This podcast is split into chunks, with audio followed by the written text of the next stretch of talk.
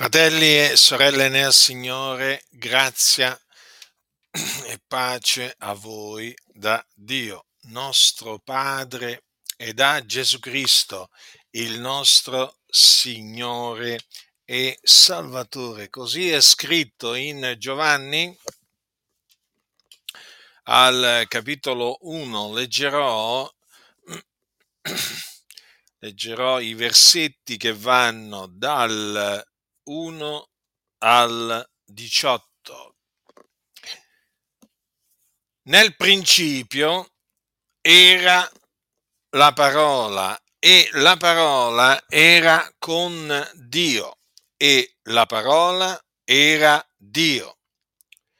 Essa era nel principio con Dio. Ogni cosa è stata fatta per mezzo di lei e senza di lei neppure una delle cose fatte è stata fatta in lei era la vita e la vita era la luce degli uomini. E la luce splende nelle tenebre e le tenebre non l'hanno ricevuta. Vi fu un uomo mandato da Dio il cui nome era Giovanni. Egli venne come testimone per rendere testimonianza alla luce affinché tutti credessero per mezzo di lui. Egli stesso non era la luce, ma venne per rendere testimonianza alla luce. La vera luce che illumina ogni uomo era per venire nel mondo. Egli era nel mondo, il mondo fu fatto per mezzo di lui, ma il mondo non l'ha conosciuto.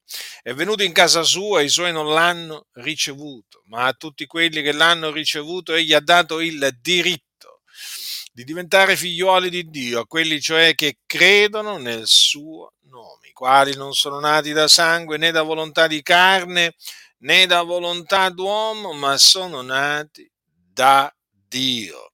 E la parola è stata fatta carne ed ha abitato per un tempo fra noi piena di grazia e di verità.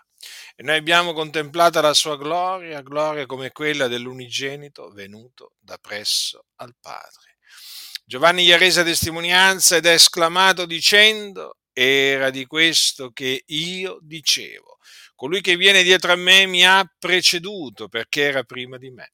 Infatti è della sua pienezza che noi tutti abbiamo ricevuto e grazia sopra grazia, poiché la legge è stata data per mezzo di Mosè, la grazia e la verità sono venute per mezzo di Gesù Cristo. Nessuno ha mai veduto il Dio, l'unigenito figliolo che è nel seno del Padre è quel che l'ha fatto conoscere. Dunque, la parola è stata fatta carne e la parola era Dio. Così è scritto. Noi crediamo dunque che la parola era Dio, non un Dio, come dicono i bugiardi, i falsi testimoni, ma la parola era Dio. Allora è bene sempre considerare questo primo versetto perché è di fondamentale importanza per eh, comprendere che quel bambino che nacque a Betlemme circa duemila anni fa era Dio. Nel principio era la parola, la parola era con Dio e la parola era Dio. Allora notate che la scrittura dice che la parola era con Dio e la parola era Dio. Com'è possibile? Sembra una contraddizione. Se era con Dio come faceva a essere nello stesso tempo Dio? Allora, perché la parola, in sostanza l'unigenito figlio di Dio, era con Dio Padre.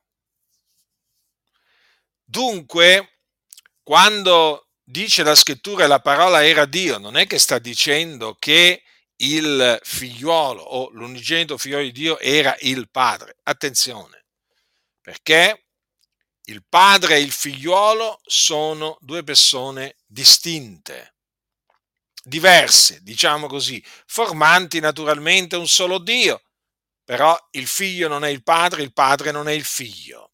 Però badate bene, il padre è Dio, il figliuolo è Dio. Infatti Gesù dirà un giorno, io e il padre siamo uno. E quando disse queste parole, i giudei presero delle pietre per lapidarlo. Per quale ragione? Perché come gli dissero, tu che sei uomo ti fai Dio. Cioè loro compresero che con quelle parole Gesù dichiarò di essere Dio, ma egli lo era, perché era la parola. Dunque, la parola è stata fatta carne. Nella pienezza dei tempi, il figliuolo di Dio, per usare le parole dell'Apostolo Paolo ai santi di Filippi, annichilì se stesso prendendo forma di servo e divenendo simile agli uomini. Lui che era in forma di Dio non reputò rapina l'essere uguale a Dio, o come alcuni traducono, non reputò cosa da ritenere con avidità l'essere uguale a Dio. Dunque, nella pienezza dei tempi, la parola è stata fatta carne. Voglio usare un'altra espressione che troviamo, un'espressione biblica naturalmente, che troviamo nella, nella epistola agli ebrei, dove viene detto, poiché dunque i figlioli partecipano del sangue della carne, anch'egli vi ha similmente partecipato. Dunque, quando leggiamo che la parola è stata fatta carne ed abitato per un tempo fra noi, la scrittura intende dire che Gesù Cristo, perché questo è il nome dell'unigenito venuto da presso al Padre, era un vero uomo. Non è che sembrava essere un uomo o che in realtà non aveva un corpo fatto di carne perché sembrava essere fatto di carne, ma in realtà era un fantasma, no. La parola è stata fatta carne. Gesù, l'unigenito venuto da presso al Padre, era uomo, un uomo. Nel contempo, naturalmente, era Dio. Quindi noi proclamiamo che Gesù, o meglio, il figliolo di Dio nei giorni della sua carne, era uomo ed era Dio.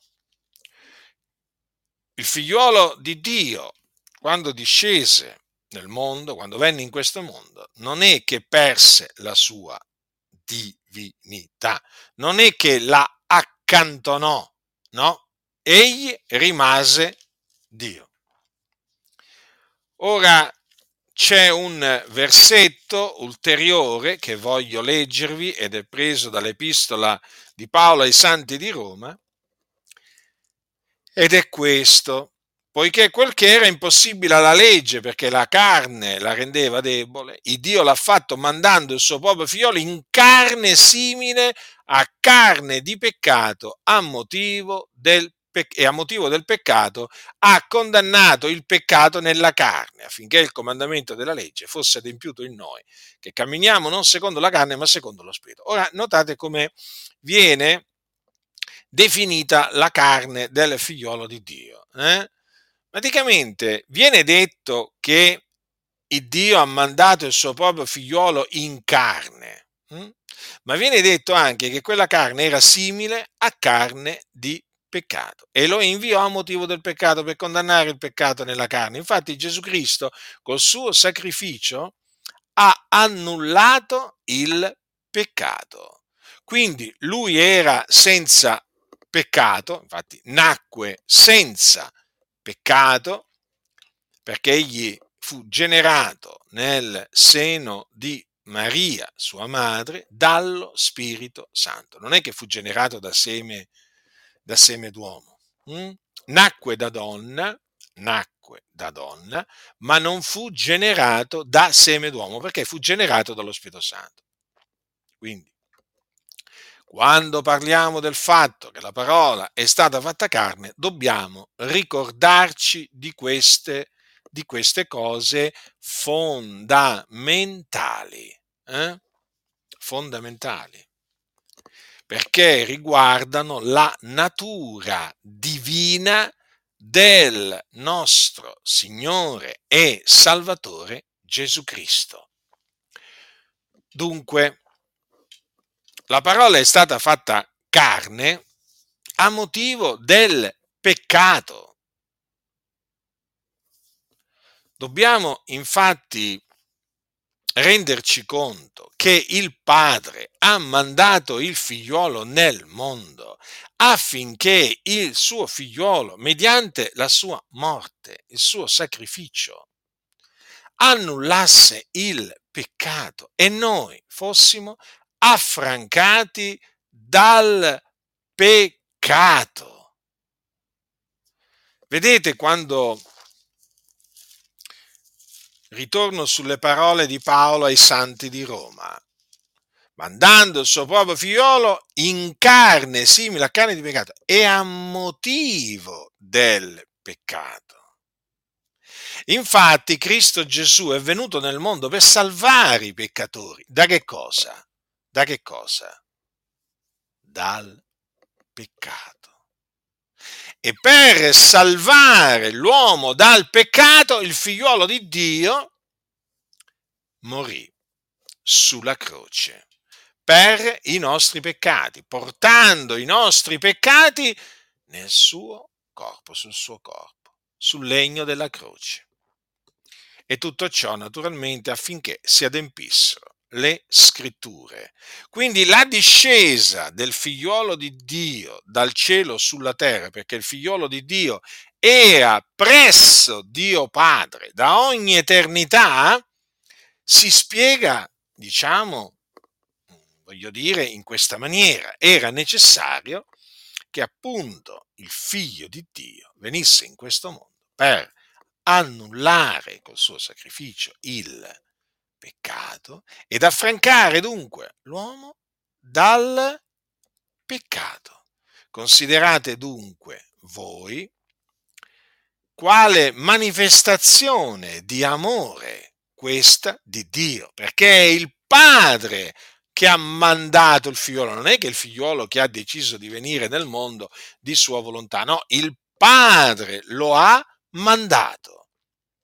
Ora qualcuno naturalmente a questo punto si domanderà in maniera inevitabile, ma allora il peccato è entrato nel mondo perché faceva parte del piano di Dio? Beh certo, mi pare ovvio questo. Anche perché è scritto, e lo dice Pietro questo, lo dice, eh, lo dice Pietro eh, in questi termini, in questi termini nella prima epistola, quando dice, e se invocate come padre colui che senza riguardi personali giudica secondo l'opera di ciascuno, conducetevi con timore durante il tempo del vostro eh, pellegrinaggio, sapendo che non con cose corruttibili, con argento con oro siete stati riscattati dal vano modo di vivere, tramandatovi dai padri, ma col prezioso sangue di Cristo, come d'agnello senza difetto né macchia, ben preordinato prima della fondazione del mondo, ma manifestato negli ultimi tempi per voi, i quali per mezzo di lui credete in Dio, che l'ha risuscitato dai morti e gli ha dato gloria onde la vostra fede e la vostra speranza fossero in Dio. Allora, nell'originale effettivamente il greco dice ben preconosciuto prima della fondazione del mondo, ma il significato è quello, no? che il figliolo o agnello di Dio fu preordinato prima della fondazione del mondo, preordinato ad essere offerto in sacrificio a Dio eh, a cagione delle nostre offese. Per quello il Padre ha dato il figliolo, a cagione delle nostre offese offese a cagione dei nostri peccati. Allora, tornando appunto alla domanda che sorge inevitabile, sì, certo, l'entrata del peccato nel mondo faceva parte del piano di salvezza che Dio aveva formato in se stesso.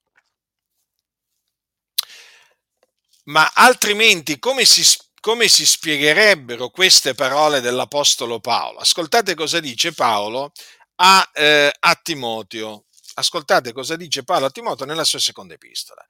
Dice così, non avere dunque vergogna della testimonianza del Signore nostro, né di me che sono in catene per Lui, ma soffri anche tu per l'Evangelo, sorretto dalla potenza di Dio, il quale ci ha salvati e ci ha rivolto una santa chiamata non secondo le nostre opere, ma secondo il proprio proponimento, la grazia che ci è stata fatta in Cristo Gesù avanti secoli. Notate, a noi è stata fatta grazia in Cristo Gesù avanti secoli.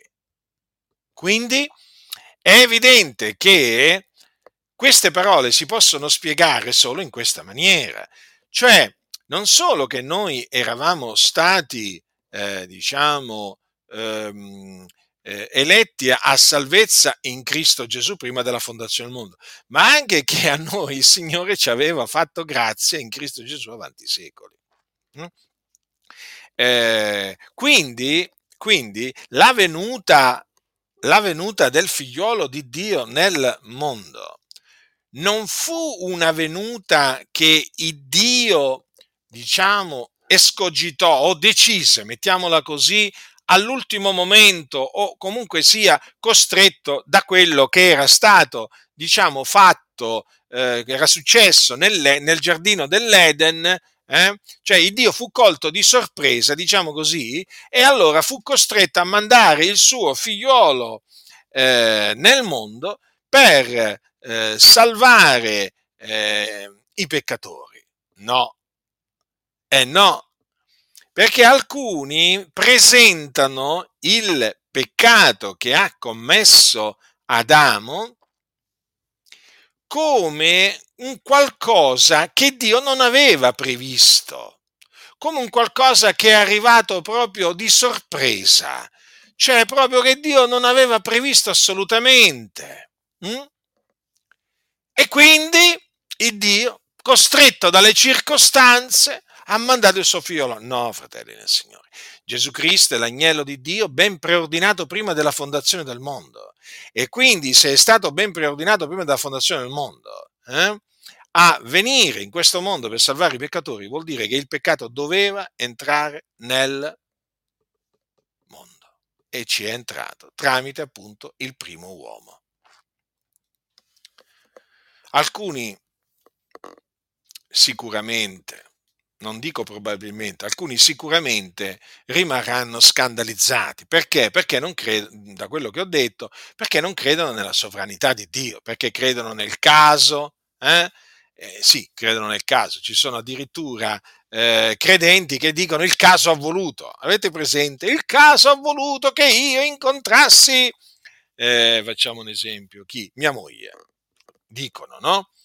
Ma come? Il caso ha voluto che tu incontrassi tua moglie? Com'è possibile? Il caso dunque ha una volontà. Che potente volontà che c'ha questo caso. E ti ha fatto incontrare tua, eh, tua moglie. Ma guarda un po'. La scrittura, dice, la scrittura dice che i passi dell'uomo da bene sono diretti dall'Eterno, che non è in potere dell'uomo che cammina a dirigere i suoi passi. Eh? E tu mi vieni a dire il caso ha voluto che io incontrassi ma quale caso? Ignorante che non sei altro. Ravvediti, cambia modo di pensare e di parlare quindi. Qual è il caso ha voluto? Dio ha voluto. Questo devi gridare, non il caso ha voluto. Che dai gloria al caso? Così dai gloria al caso. O quelli che dicono che fortuna che ho avuto, eh? sempre praticamente in tema di matrimonio, che fortuna che ho avuto a, eh, diciamo, incontrare mia moglie fortuna, perché credi nella dea fortuna tu, quindi credi nella, credi nella dea bendata, come viene definita la fortuna, ma anche tu ti devi ravvedere e smettere di parlare in questa maniera. Ma se sei un figliolo di luce, come fai a parlare come quelli che sono tenebre?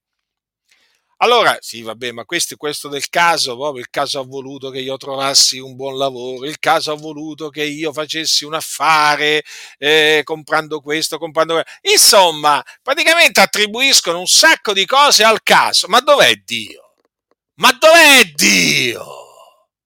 il Dio sembra veramente non si occupi della nostra vita, non abbia cura di noi per, per costoro, perché attribuiscono i fatti al caso. Mm? E allora la venuta del, del, figliolo di Dio nel mondo mm, era stata preordinata da Dio. Mm? E naturalmente, dato che era stata preordinata da Dio, è normale che siccome che doveva venire il figlio di Dio per salvare i peccatori, è normale che tutti gli uomini dovevano diventare peccatori. E come potevano diventare peccatori se non tramite il peccato? Mm? Quindi quindi il peccato è entrato nel, eh, nel mondo perché Dio ha fatto sì che ci entrasse. Il Dio, ricordatevi, è Dio, non è un uomo. Però alcuni praticamente quando parlano di Dio è come se stessero parlando di un uomo. Chi conosce Dio sa chi è Dio. Allora, la parola è stata fatta carne ed ha abitato per un tempo fra noi. Badate bene che chi parla fu un testimone oculare, eh? Giovanni. Come dice Giovanni nella sua prima epistola, all'inizio, dice quello che era dal principio, quello che abbiamo udito, quello che abbiamo veduto con gli occhi nostri, quello che abbiamo contemplato e che le nostre mani hanno toccato della parola della vita e la vita è stata manifestata e noi l'abbiamo veduta e ne rendiamo testimonianza e vi annunziamo la vita eterna che era presso il Padre che ci fu manifestata, quello dico che abbiamo veduto e udito, noi l'annunziamo anche a voi, affinché voi pure abbiate comunione con noi e la nostra comunione è col Padre e col suo figliolo Gesù Cristo. Allora ascoltate, vedete che è sempre Giovanni che parla, il discepolo che Gesù amava, dice quello che noi abbiamo contemplato, che le nostre mani hanno toccato della parola della vita, perché Gesù Cristo è la parola della vita. Gesù Cristo è la vita che è stata manifestata, Gesù Cristo è la vita eterna, che era presso il Padre che ci fu manifestata. Vedete come viene chiamato Gesù? Eh? Quindi loro videro la parola eh, della vita, l'udirono parlare, eh? contemplarono la parola della vita. Meraviglioso questo, eh? Meraviglioso veramente. La parola è stata fatta carne ed abitato per un tempo fra noi, piena di grazia e di verità. Questo, fratelli, queste parole sono parole sublimi, sono parole meravigliose. Mm? Perché? Perché poco dopo dice, Giovanni, eh, dice è scritto, la grazia e la verità sono venute per mezzo di Gesù Cristo. Allora, la legge è stata data per mezzo di Mosè e noi lo sappiamo, infatti, leggendo il libro dell'Esodo, che la legge è stata data per mezzo di Mosè. Vi ricordate, sul monte Sine, il Dio scese sul monte Sine e diede la legge. Mm? E la diede per mezzo di Mosè. Ma badate bene, la grazia e la verità sono venute per mezzo di Gesù Cristo. Allora, allora, fratelli, Gesù Cristo era la parola fatta carne e abitò per un tempo fra gli uomini. Lui era pieno di grazia e di verità. E la grazia e la verità sono venute per mezzo di Gesù Cristo. Pensate, in questo mondo la grazia e la verità sono venute per mezzo di Gesù Cristo. Però che cosa è avvenuto? Che il mondo, dico il mondo, non l'ha ricevuto, l'ha rigettato, l'ha odiato. Pensate che dice è venuto in casa sua e i suoi non l'hanno ricevuto. Ma come? Pieno di grazia di verità, eppure i suoi non l'hanno ricevuto. Mm? Il mondo che fece? Il mondo? Il mondo lo rigettò. Il giudizio è questo, che la luce è venuta nel mondo e gli uomini hanno amato le tenebre piuttosto che la luce, perché le loro opere erano malvagie. Allora, il fatto che il mondo abbia odiato Gesù Cristo, la parola che fu fatta carne e che era piena di grazia e di verità, che cosa vi fa pensare? Che cosa vi fa pensare? A me fa pensare questo, che il mondo odiò la grazia e la verità. Ma badate bene, non bisogna parlare solo usando il passato remoto, bisogna parlare, bisogna parlare pure usando il, pass- il presente, perché ancora oggi il mondo, eh, il mondo odia la grazia e la verità che sono venute per mezzo di Gesù Cristo, perché odiando Gesù non possono che odiare anche la grazia e la verità. Allora, fratelli, perché il mondo odia la grazia? Ve lo siete mai chiesto? Allora, la grazia, la grazia di Dio è l'immeritato favore di Dio. No? Quindi, praticamente, il mondo odia l'immeritato favore di Dio. Sembra veramente una cosa incredibile, però è così. Il mondo odia la grazia. Perché? Perché l'uomo senza Dio ritiene di poter accampare meriti davanti a Dio. Cioè, in sostanza, pensa di poter entrare nel eh, regno dei cieli o eh, nel paradiso dandosi da fare, cioè facendo del suo meglio, hm? impegnandosi al massimo, sforzandosi al massimo per guadagnarsi un posto in paradiso, eh? per guadagnarsi la vita eterna. Allora, dato che ritiene di poter guadagnarsi il favore di Dio con le proprie opere giuste, le proprie mortificazioni e così via, chiaramente si trova poi a dover odiare l'immeritato favore di Dio, cioè la grazia. E infatti, quando viene annunziato l'Evangelo della grazia di Dio, qual è la reazione di coloro che appunto rifiutano di credere? Cioè, sostanzialmente, che cos'è che si mettono a dire? No, vabbè, dicono, ma non può essere così. Cioè, tu mi vieni a dire che basta credere eh, per ottenere la vita eterna. Ma stai scherzando? Cioè tu mi vieni a dire che la vita eterna è il dono di Dio. Cioè tu mi vieni a dire che la vita eterna Dio la dona gratuitamente a coloro che credono nell'Evangelo. Ma ti sei ammattito? Cioè io tutti i giorni mi sforzo di guadagnarmi la vita eterna. Tutti i giorni veramente mi impegno per appropriarmi di un pezzo di vita eterna, pregando, digiunando, facendo elemosine. Faccio una tale fatica ogni giorno.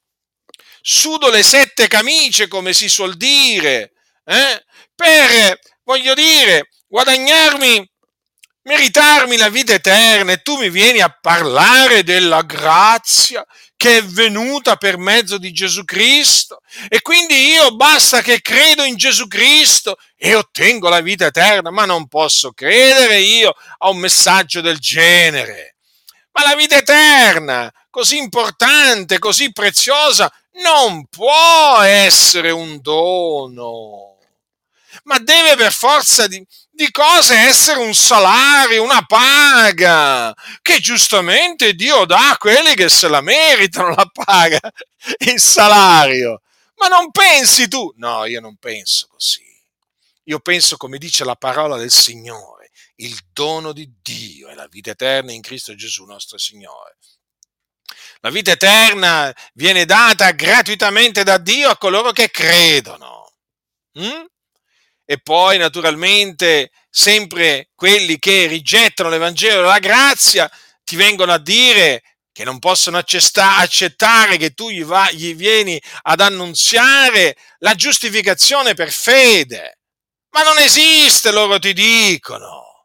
Ma come? Ma io mi giustifico tramite le mie opere buone che compio. Tramite la mia giustizia, loro ti dicono. Eh? Praticamente stabiliscono la loro giustizia e rigettano la giustizia di Dio. Tu mi vieni a dire a me? Mi vieni a parlare di che cosa? Che Dio giustifica gratuitamente coloro che credono in Gesù. Ma cosa stai dicendo? Ma non può essere così. La giustificazione ce la si deve per forza di cose guadagnare, meritare, come eh, ci si, si, si guadagna e ci si merita la vita eterna. Ma quale grazia e grazia ti vengono a dire?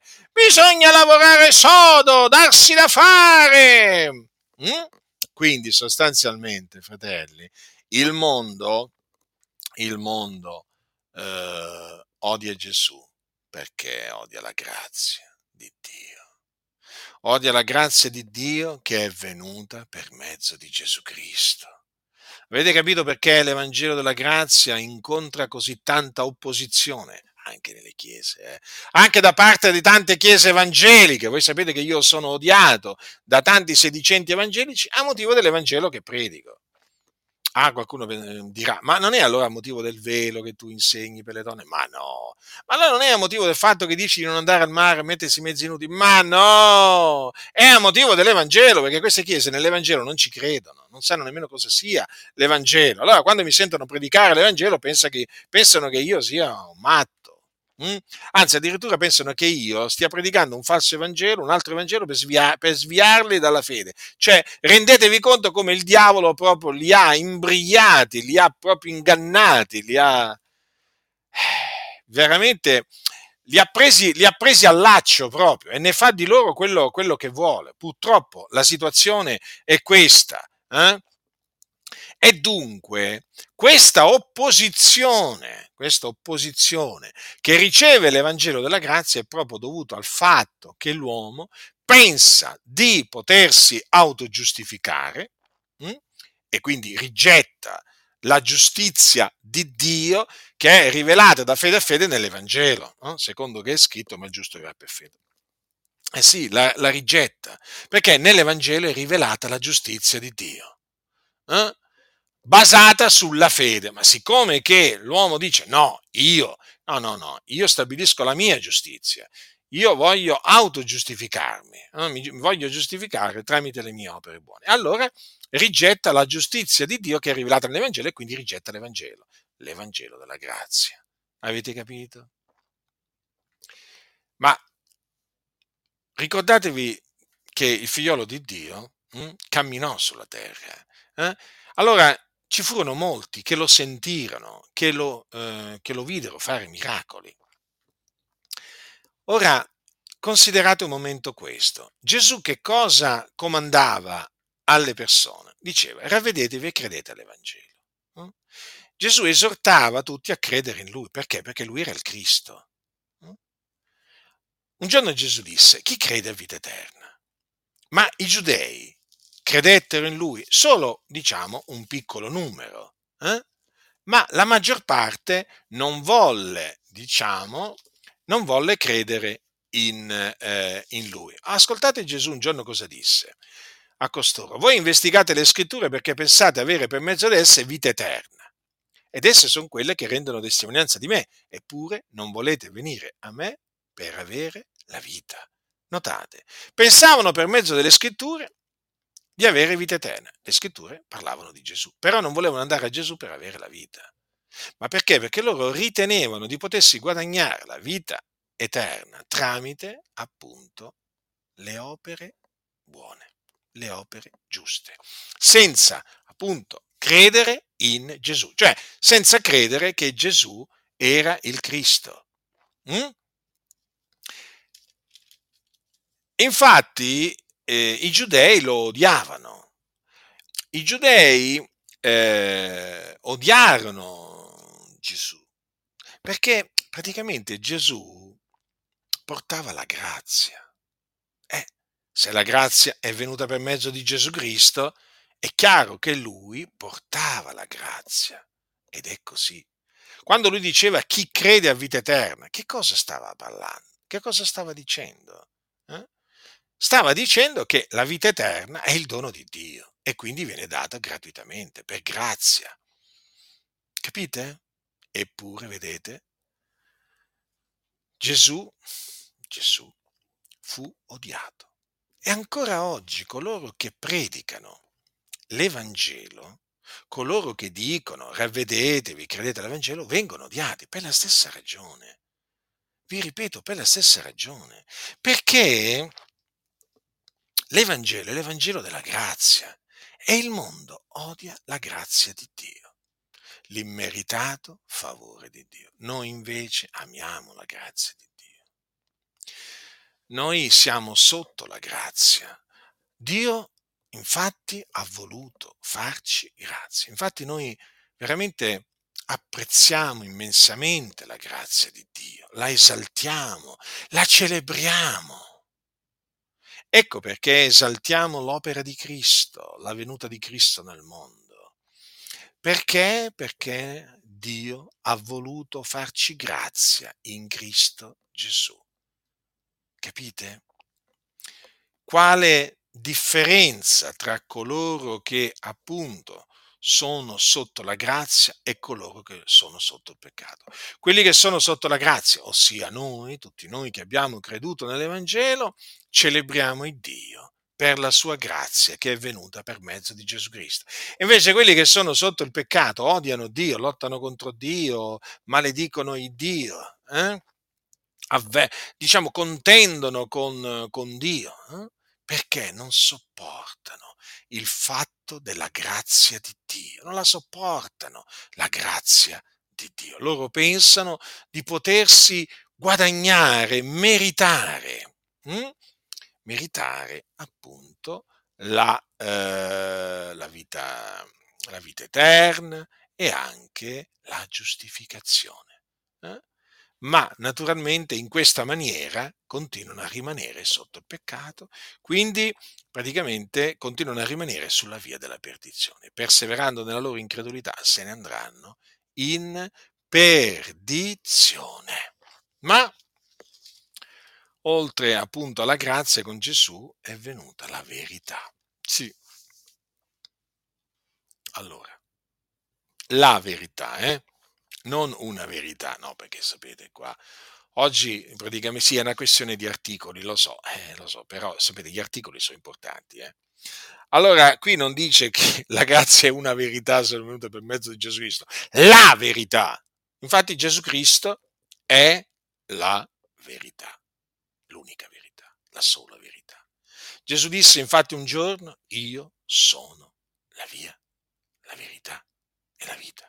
Nessuno viene al Padre se non per mezzo di me. Quindi Gesù non è una via, non è una verità, non è una vita. No, Gesù è la via, la verità e la vita. Sì, lo so. Cambia l'articolo, però questo articolo fa la differenza fa una differenza, fratelli nel Signore. Eh, alcuni non la vedono la differenza, sapete perché? Perché sono ciechi. I ciechi che vedono D'altronde chi non ha occhi per vedere, chi non ha orecchie per sentire, che pretendete? Che veda e che senta? Ma no, ma no, giustificheranno addirittura questi scellerati, questi ciechi, questi sordi, addirittura giustificano quelli che dicono vi facciamo sapere che c'è una via, una verità, una vita, il suo nome è Gesù. Oh, giustificano pure questi, eh? Giustificano pure gli anticristi che negano che Gesù è il Cristo, li giustificano, assurdo, lo so, lo so, lo so. Ma tutto questo comunque fa parte del piano di Dio perché mediante le loro, le menzogne di questi scellerati, poi la verità di Dio abbonda a sua gloria. Infatti noi stiamo vedendo sempre comunque la verità di Dio abbondare a sua gloria. È meraviglioso veramente il piano di Dio veramente l'operare di Dio è meraviglioso. Eh? Cioè, come Dio alla fine usa anche i bugiardi, quelli che amano e praticano la menzogna, eh? per, diciamo, trarre gloria per il suo nome. Ma vi rendete conto quanto è savio il nostro Dio? Veramente, il nostro Dio è savio. Allora, Gesù Cristo, eh, la verità, anche la verità, è venuta per mezzo di Gesù Cristo. Allora, Gesù Cristo eh, disse la verità. Eh, era la verità, è la verità, sarà sempre la verità. Allora il figlio di Dio nei giorni della sua carne disse la verità e si scontrò con i giudei. Si scontrò con i giudei. E mi piace ricordare, mi piace ricordare questo, diciamo, eh, dialogo che Gesù ebbe con dei giudei. Mm? Allora, a un certo punto, nel capitolo 8 di Giovanni, leggiamo, essi, al versetto 39, essi risposero e gli dissero, il Padre nostro è Abramo. Gesù disse loro, se foste figlioli d'Abramo fareste le opere d'Abramo, ma ora cercate di uccidere me, uomo che vi ho detto la verità che ho udita da Dio. Così non fece Abramo. Allora, mi soffermo un momento su queste parole. Allora, quei giudei che contrastavano quello che diceva Gesù erano discendenti di Abramo e ritenevano di avere Abramo come padre. Però Gesù, sapendo chi e chi sono i, i figlioli d'Abramo, cosa gli disse? Se foste figlioli d'Abramo fareste le opere d'Abramo.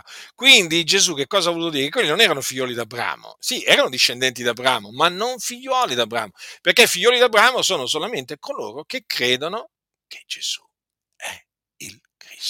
E questi non credevano che Gesù era il Cristo. Mm? Infatti cercavano di ucciderlo. Allora, cosa ha detto Gesù? Ora cercate di uccidere me, uomo che vi ho detto la verità che ho udito da Dio. Attenzione, fratelli, attenzione.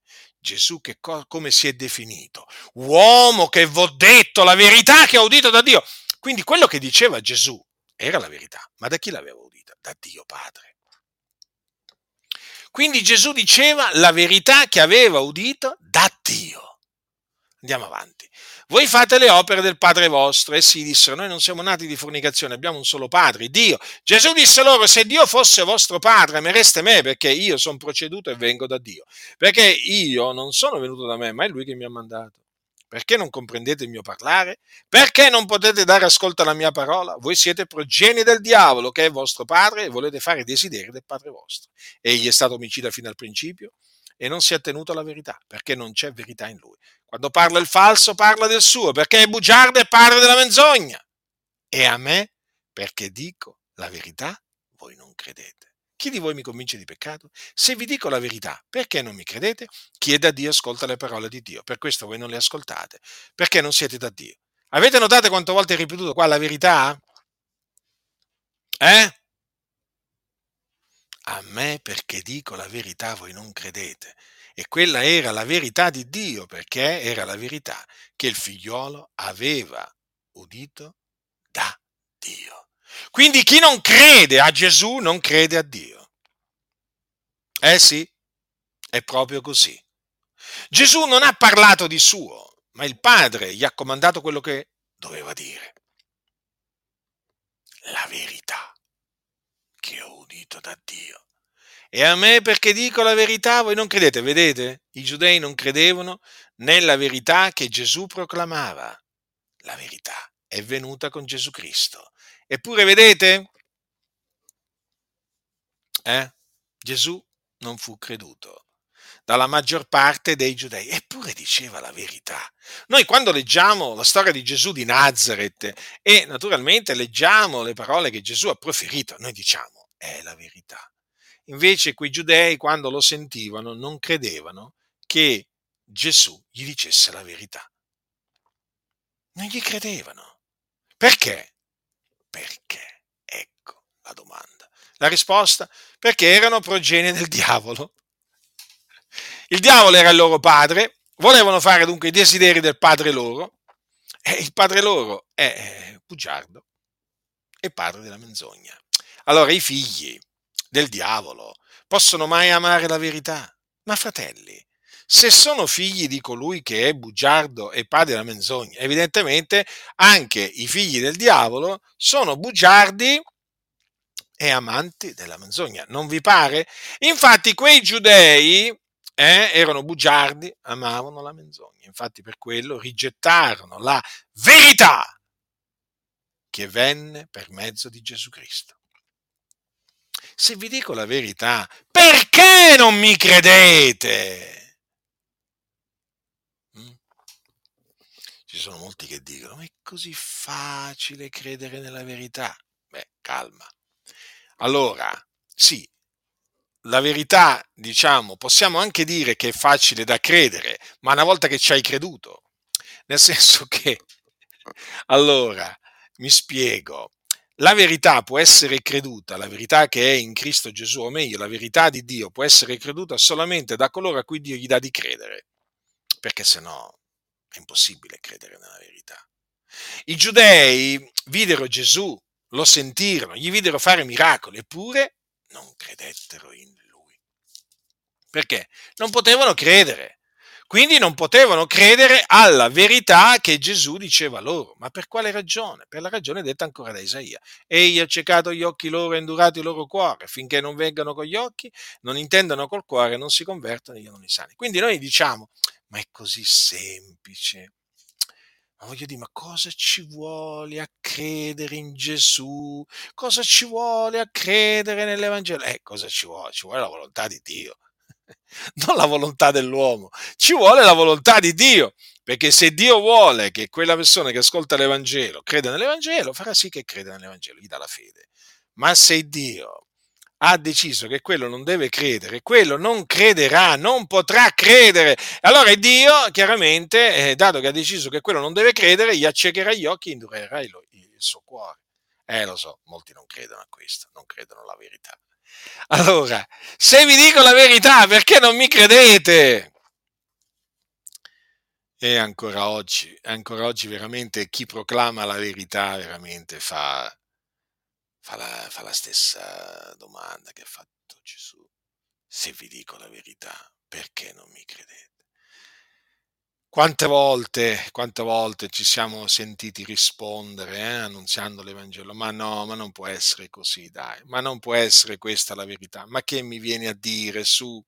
Ma no, ma non può essere, è troppo facile, è troppo facile per essere vero. Quante volte vi è stato, avete sentito queste parole? No, è troppo facile per essere vero. Non ho capito io. Ma perché una cosa per essere vera non deve essere facile, cioè deve essere difficile, complessa, voglio dire, non ho capito io se vi dico la verità, perché non mi credete? E allora Gesù, vedete cosa disse? Chiede a Dio, ascolta le parole di Dio.